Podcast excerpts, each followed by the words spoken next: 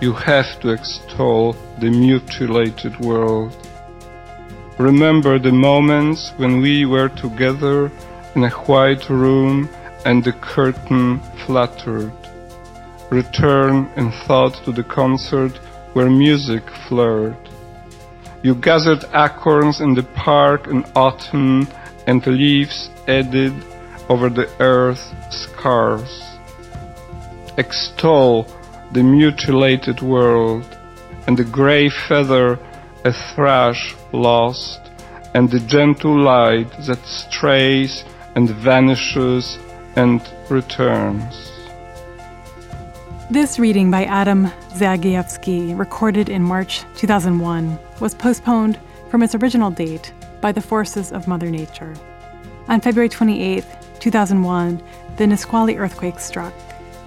In wry form, Zagajewski banters about the interplay between reality and poetry, life and art.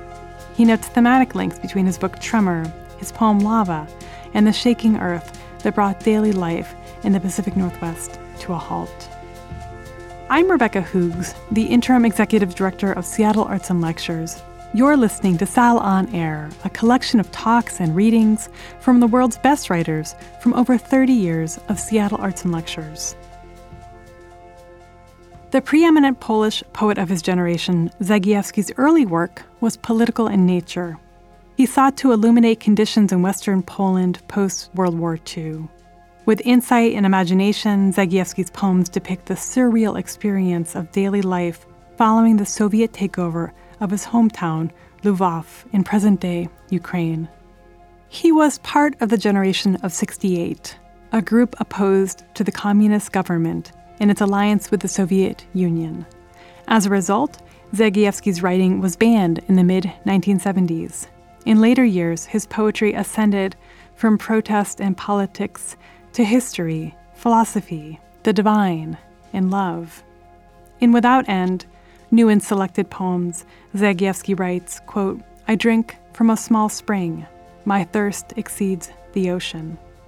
At the start of this reading, which includes poems in English and Polish, Zagajewski says, quote, As long as you write new poems, you are alive. It's the only proof of this. Zagajewski died suddenly this past March, but his poems endure.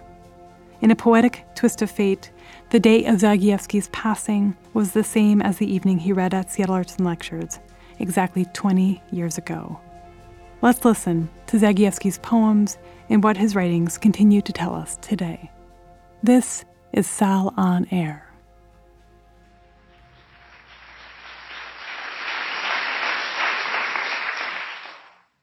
Thank you for this introduction. It's true I named one of my books Tremor, but then I, another, uh, another one I named Mysticism for Beginners, which always helps to survive earthquakes and other quakes. It's so much nicer to be a young poet. It's also nice to be young, but and to have just one book. But now then you have a few books, and there's a problem of choice.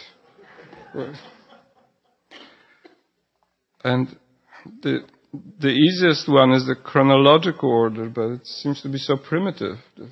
Yeah. Especially in poetry, because poetry has nothing to do with time. So I will start with a few new poems, and perhaps I will return to because I, have plenty of new poems, which I can say with pride. As long as you write new poems, you are alive. It's a, it's the, the only proof of this.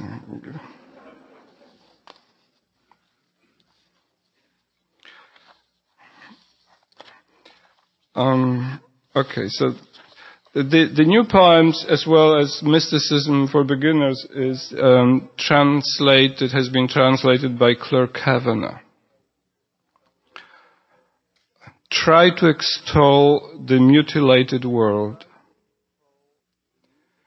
Try to extol the mutilated world. Remember June's long days and wild strawberries drops of wine, the dew, the nettles that methodically overgrow the abandoned homesteads of exiles.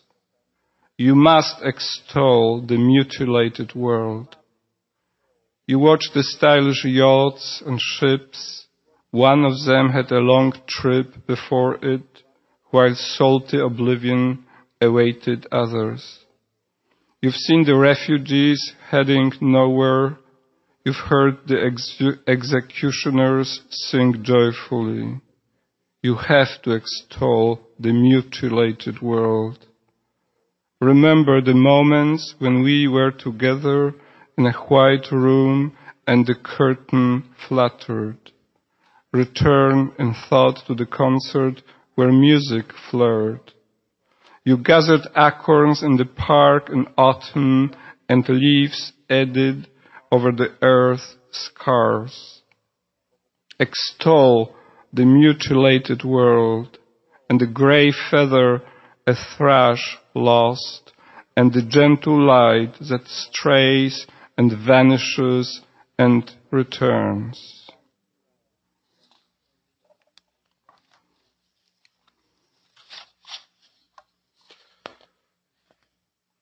This poem is called My Ants. It's A-U-N-T, not A-N-T. I don't possess any ants. But I used to have a lot of ants, but some of them died, alas. My ants, always caught up in what they called the practical side of life, theory was for Plato, up to their elbows in furniture, in bedding, in cupboards and kitchen gardens. They never neglected the lavender sachets that turned a linen closet to a meadow. The practical side of life, like the moon's unlighted face, didn't lack for mysteries. When Christmas time drew near, life became pure praxis and resided temporarily in hallways, took refuge in suitcases and satchels. And when somebody died, it happened even in our family, alas. My aunt, preoccupied with death, practical side, forgot at last about the lavender whose frantic scent bloomed selflessly beneath a heavy snow of sheets.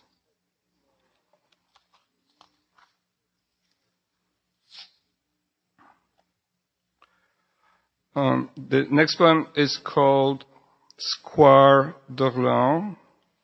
And I, I explained the same thing in in Portland, so don't don't tell people in Portland that I, I repeat myself, but um, but uh, in square in in France, they call a place a square, and they don't say square, they should, but this so this therefore I say square d'Orléans. And as as you will know from the poem, it's a place where Chopin lived. This was his last address in Paris. Square d'Orléans.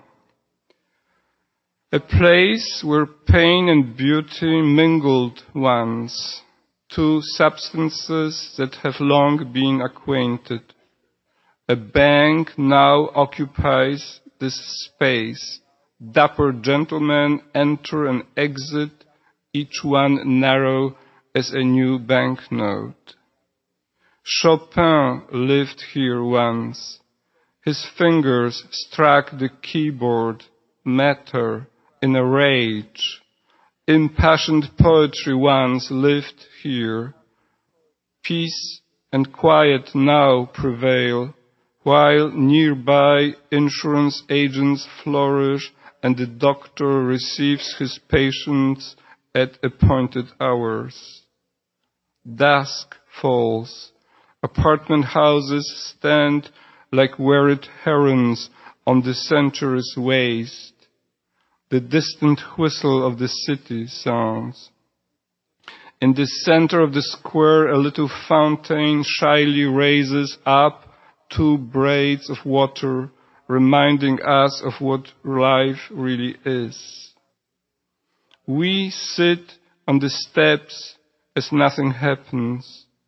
It's also impossible to say that we feel anything like sorrow, anxiety and fever to younger nations have given way to classical restraint.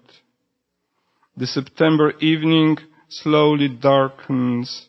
A gentle wind traverses Paris like an elderly kabuki actor playing the ingenue's part.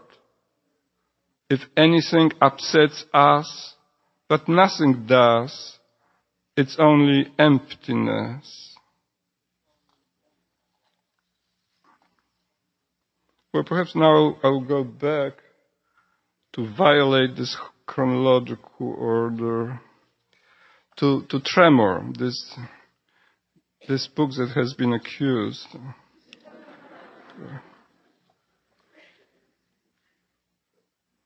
Uh, I'll read a poem which is a little bit longer, but not really long. Not as some American poets write very long poems. I don't do it. It has a strange title. It's called Franz Schubert, a press conference. Mm. And it, it's of course Franz Schubert who, who's the speaker in this poem. Yes, my life was short. Yes, I laughed, felt a light growing. Yes, under my fingers sparks were born. Yes, I had little time. I didn't know how much. I pitied Gretchen, that youth, the unrequited. No, the flame wasn't mute. Yes, I ran through icy forests, chased by snow, yellow stars, and by the strangeness of style itself. No, not the police. I don't know if it was a devil. There was no epoch, only green grass, ash trees, becalmed objects, dragonflies over ponds, but no epoch, a wooden floor, reticent chairs, yes, Vienna, the taste of coffee same as now, pigeons on the windowsills, no, I didn't foresee the springtide of nations. I don't know, don't remember. This question is too personal. No, I am not familiar with Wagner's music. Can we communicate? Regret, even envy. I don't know whether it's a fade, a glove, such delicate snowflakes if only they don't turn into a blizzard the green eyes of that girl. My destiny was too big like a tent. My heart throbbed so clumsily in those huge rooms. Yes, talent, teeth crushing bitter coffee beans. No, I was afraid. I was surrounded on all sides. The armies of mercenaries charged straight at me. Oh, gentlemen, how could you compare me to Admiral Nelson? No, shadows bellowed, whispers pealed like cathedral bells, appearances barked. Yes, I admit I was wrong sometimes. How could I know that I was Schubert? I was in the state of becoming, looked for a way, a color. You can't know me, only an echo. Yes, I was in that strait where suffering changes into song. Yes, evergreen forest and unrequited love. The joy of being indifferent. Precisely, I wanted to say the happiness of expression halfway between life and death, exactly halfway. Yes, even here the cheers of dancing people reach us but they clot in the gelatin of memory. Don't turn back, don't take the wrong direction. But of course you can't transform life into a lead. It's only a very small Noah's Ark. You know, gentlemen, not people, but species, not flowers, but specimens, not fragrances, but descriptions. While we ran wild in the meadows luxury, in weeds and in wind, in dandelions and anemones, in the huge plural of sounds and colors, passionate and speechless, submissive to the demands of breathless messengers, in jubilation, in sin, in prayer, morning and evening, in boredom and laughter, the eternal dance lasted. So many things were happening, fear and games, cut fingers, gaping mouth, real kisses and kisses only in daydreams, braids, ears of wheat, your glances, a veranda, silence, and nothing, the crimson of the fall. Yes, I remember everything, larks on long threads, poppies, a hazel grove, the warm brick of the city, the voices fading in the dusk and night, a box in which children hide their treasures, the sleep and the vigil, Venus in the pale sky shivering from cold. Yes, it is even better now, only two lips talk to themselves in the singing, a piano nearby in its gleaming tuxedo. Yes, I'm tired now, and no, it's not a complaint.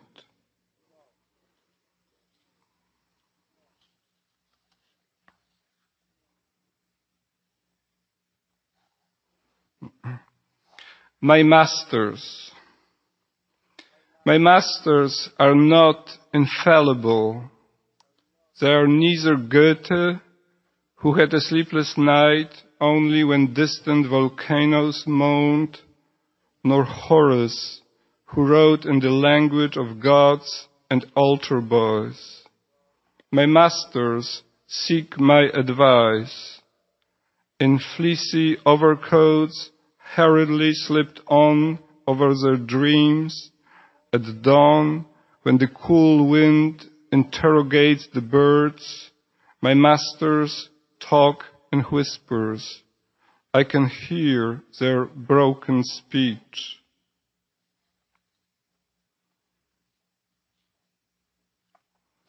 Perhaps enough of this old stuff. Let's move forward with, with the young generation.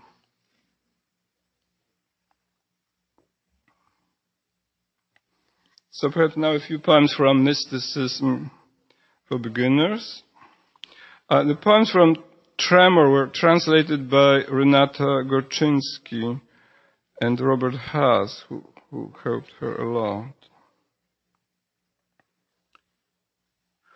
This is a poem uh, dedicated to Derek Walcott.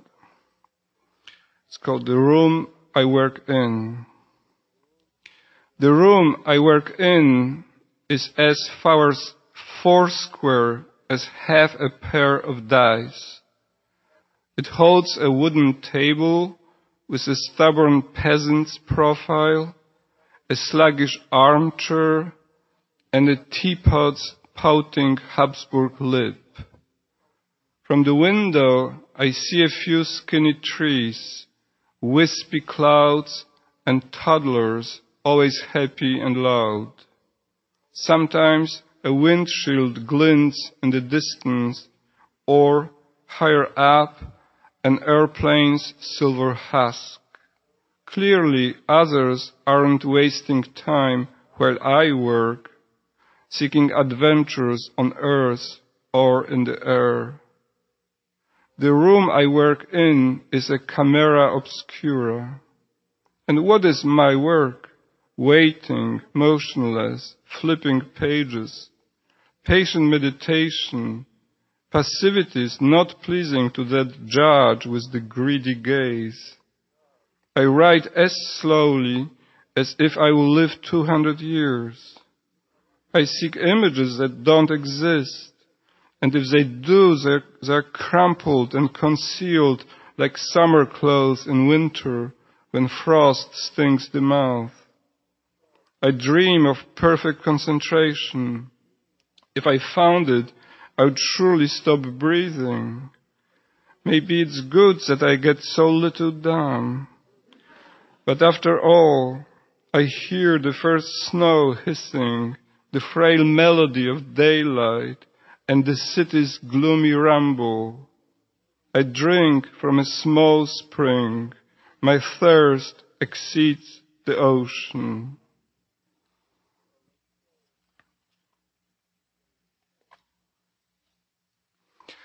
Um, refugees. It's a poem that everyone could write after having seen those things on television. Refugees, bent under burdens which sometimes can be seen and sometimes can't. They trudge through mud or desert sands, hunched, hungry, silent men in heavy jackets, dressed for all four seasons, old women with crumpled faces, clutching something, a child, the family lamp, the last loaf of bread. It could be Bosnia today, Poland in September 39, France eight months later, Germany in 45, Somalia, Afghanistan, Egypt.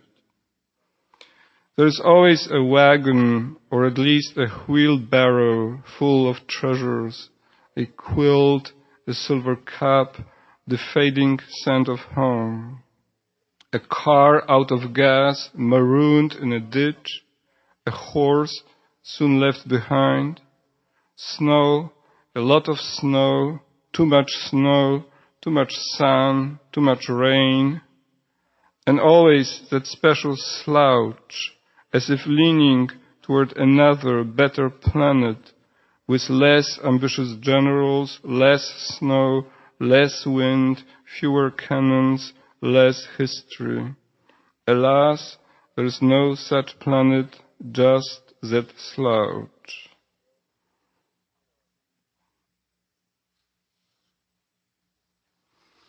Mysticism for beginners. The day was mild, the light was generous. The German on the cafe terrace held a small book on his lap. I caught sight of the title, Mysticism for Beginners. Suddenly I understood that the swallows patrolling the streets of Montepulciano with their shrill whistles and the hushed talk of timid travelers from Eastern, so-called Central Europe, and the white herons standing yesterday, the day before, like nuns in fields of rice, and the dusk, slow and systematic, erasing the outlines of medieval houses and olive trees on little hills, abandoned to the wind and heat, and the head of the unknown princess that I saw and admired in the Louvre, and stained glass windows like butterfly wings sprinkled with pollen, and the little nightingale practicing its speech beside the highway, and any journey, any kind of trip, are only mysticism for beginners, the elementary course, prelude to a test that's been postponed. We will return for the rest of the event with Adam Zagajewski in a moment, but first I wanted to tell you about this year's upcoming poetry series. The series will begin with Kaveh Akbar, whose award winning poems take readers on a spiritual journey through disavowal, divinity, and belonging. The series continues with Whiting Award winning poet Sherwin Bitsui and Kenzie Allen, winner of the inaugural James Welch Prize from Poetry Northwest. The series will then continue with celebrated poet, prose writer, editor, musician, and former U.S. Poet Laureate Rita Dove. And in the spring, the series will conclude with National Book Award winning translator, poet, and essayist Don Mee Choi. A series subscription includes Akbar's newest book, Pilgrim Bell. Visit lectures.org to purchase a series pass. You'll have your choice of an in person series or an online series. And now, more from Adam Zagajewski.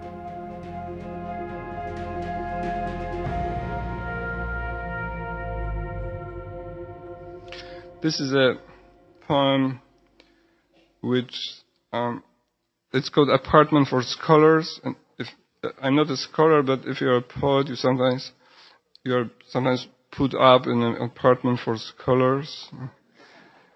This is kind of strange life. You go for two weeks to a place, and it's called residency.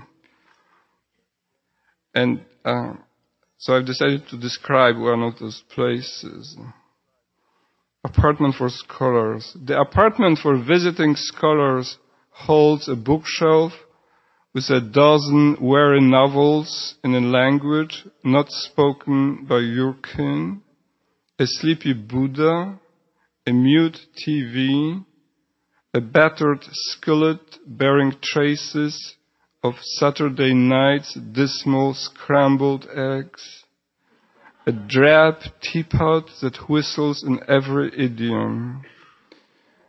You try to settle in and even think.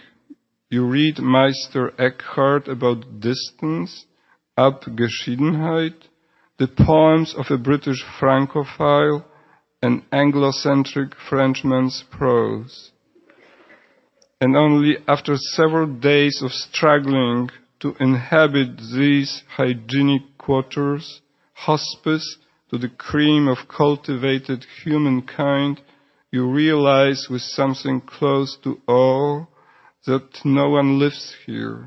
There is no life on earth.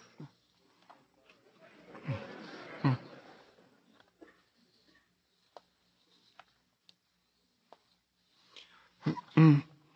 This poem is called The Polish Biographical Dictionary in a Library in Houston.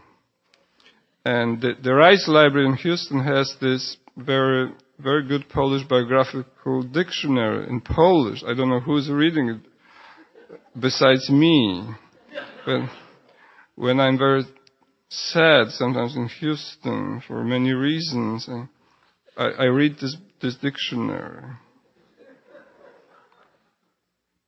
And actually, I, I say this A to S because it's this dictionary is still growing. It's appear, appearing in small, how do you call those small, like, uh, installments? And, and, it hasn't yet reached the letter Z, which is good for me because uh, you can, you get an entry only when you die. So,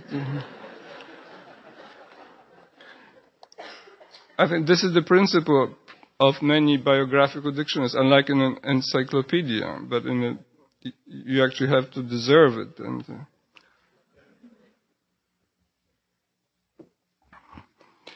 the Polish Biographical Dictionary in a library in Houston. Prince Roman Sanguszko treks across Siberia. Joseph Conrad will write a story on him. Near the end of his long life, he founds a library. He dies universally admired. Maria Kalergis, C.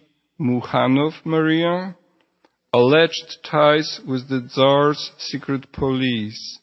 Half her heart is Polish, the other half unknown.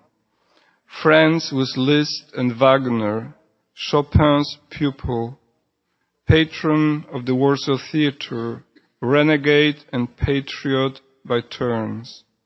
Poor Norwid fell in love with her, see Norwid, and loved her with all his heart.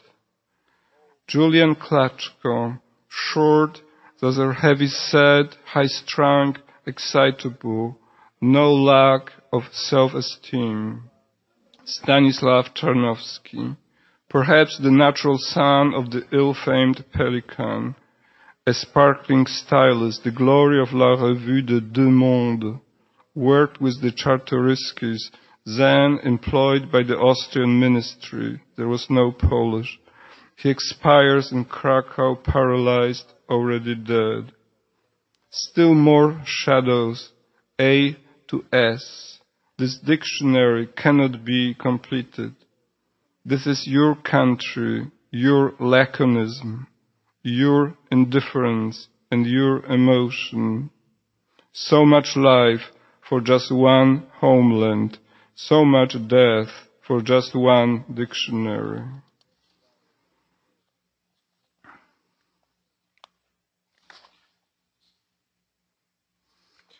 And perhaps now a few poems from Canvas. You see how many, this is the price for getting older, just too many books.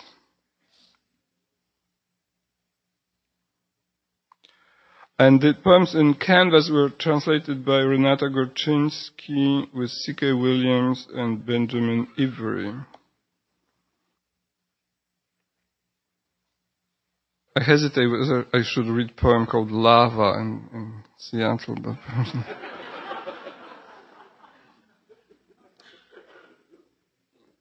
it's all playing with fire. Lava. And what if Heraclitus and Parmenides are both right, and two worlds exist side by side, one serene, the other insane? One arrow thoughtlessly hurtles, another indulgent looks on. The self-same wave moves and stands still. Animals all at once come into the world and leave it. Birch leaves dance in the wind as they fall apart in the cruel rusty flame. Lava kills and preserves. The heart beats and is beaten. There was war, then there wasn't. Jews died, Jews stay alive. Cities are raised, cities endure. Love fades, the kiss everlasting. The wings of the hawk must be brown. You're still with me, though we are no more. Ships sing, sand sinks, clouds wander, like wedding veils and tatters. All's, all's lost, so much brilliance. The hills gently descend with their long banners of woods. Moss inches up the stone tower of a church, its small mouth timidly praising the north. At dusk, the savage lamp of the jasmine is glowing, possessed by its own luminescence. Before a dark canvas in a museum, eyes narrow like a cat's. Everything's finished. Riders gallop black horses. A tyrant composes a sentence of death with grammatical errors. Youth dissolves in a day. Girls' faces freezes into medallions.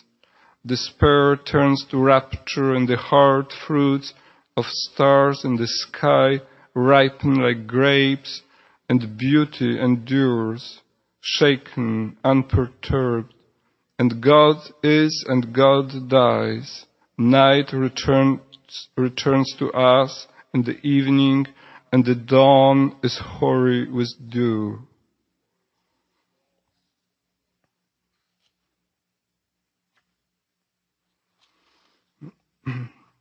and this is called A Talk with Friedrich Nietzsche. Most highly respected Professor Nietzsche, sometimes I seem to see you on a sanatorium terrace at dawn, with fog descending and song bursting the throats of the birds. Not tall, head like a bullet, you compose a new book and a strange energy hovers around you. Your thoughts parade like enormous armies. You know now that Anne Frank died and her classmates and friends, boys, girls and friends of her friends and cousins and friends of her cousins. What are words, I want to ask you? What is clarity? And why do words keep burning a century later, though the earth weighs so much? Clearly nothing links enlightenment and the dark pain of cruelty. At least two kingdoms exist, if not more. But if there is no God and no force welds elements in repulsion, then what are words really? And from whence does their inner light come? And from whence does joy come? And where does nothingness go? Where is forgiveness? Why do the incidental dreams vanish at dawn and the great ones keep growing?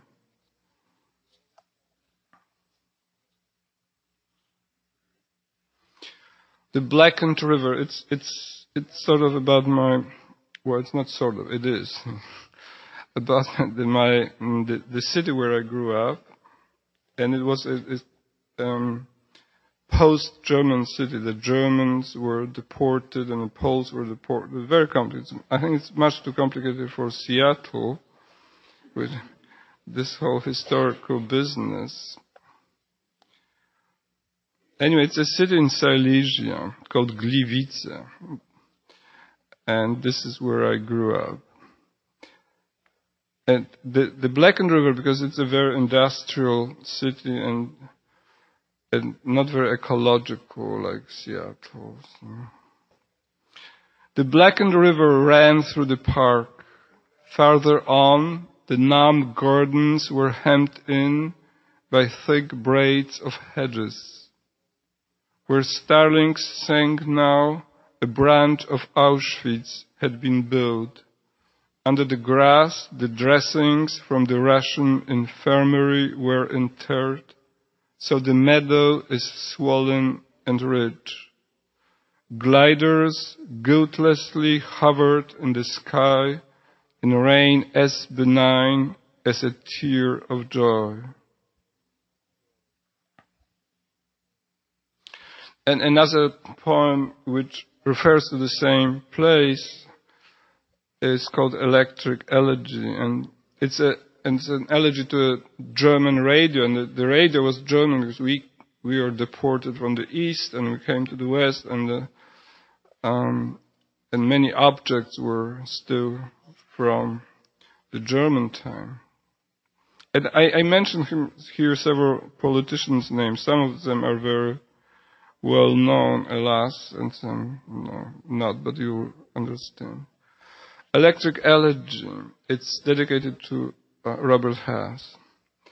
Farewell, German radio, with your green eye and your bulky box, together almost composing a body and soul. Your lamps glowed with a pink, salmony light like Bergson's deep self. Through the thick fabric of the speaker, my ear glued to you as to the lattice of a confessional Mussolini once whispered, Hitler shouted, Stalin calmly explained, Bierut hissed, Gomulka held endlessly forth. But no one radio will ac- accuse you of treason. No, your only sin was obedience, absolute tender faithfulness to the kilohertz Whoever came was welcomed, whoever was sent was received.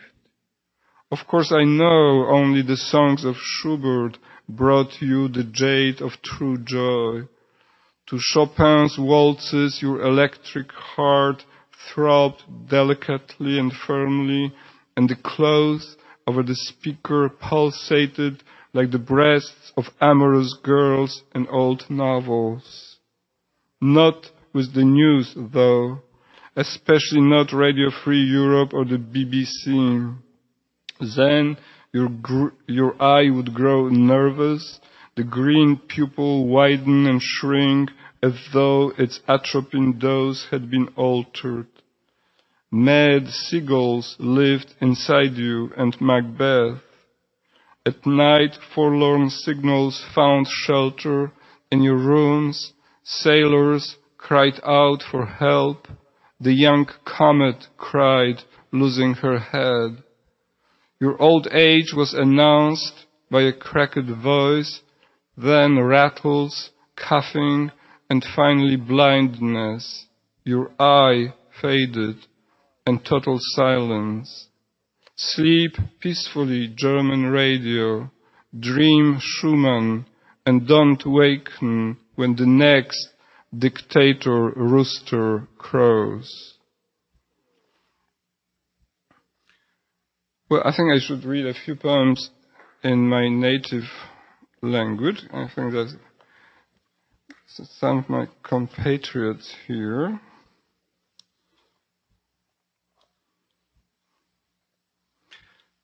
And even when I teach in Houston, I never completely forget my language. So you, you'll excuse me for this strange sound. Violonczela. Niechętni jej mówią, to tylko skrzypce, który, które przeszły mutacje i zostały usunięte z chóru. To nieprawda. Wiolonczela ma nie jeden sekret, ale nigdy nie płacze, tylko śpiewa grubym głosem. Nie wszystko jednak zamienia się w śpiew. Czasem można usłyszeć jakby szmer albo szept. Jestem samotna, nie mogę zasnąć.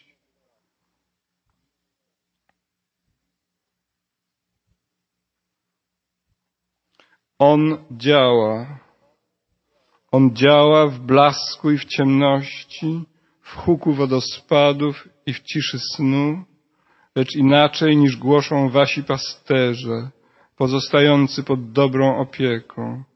Szuka najdłuższej linii, drogi, która jest tak okrężna, że prawie niewidoczna. Gubi się w cierpieniu. Tylko ślepcy, tylko sowy czują czasem jej nikły ślad pod powieką.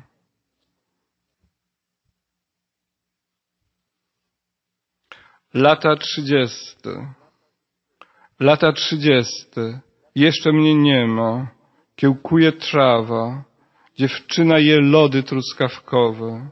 Ktoś słucha Schumana. Szalony Schumann, zgubiony. Jakie szczęście. Jeszcze mnie nie ma. Słyszę wszystko.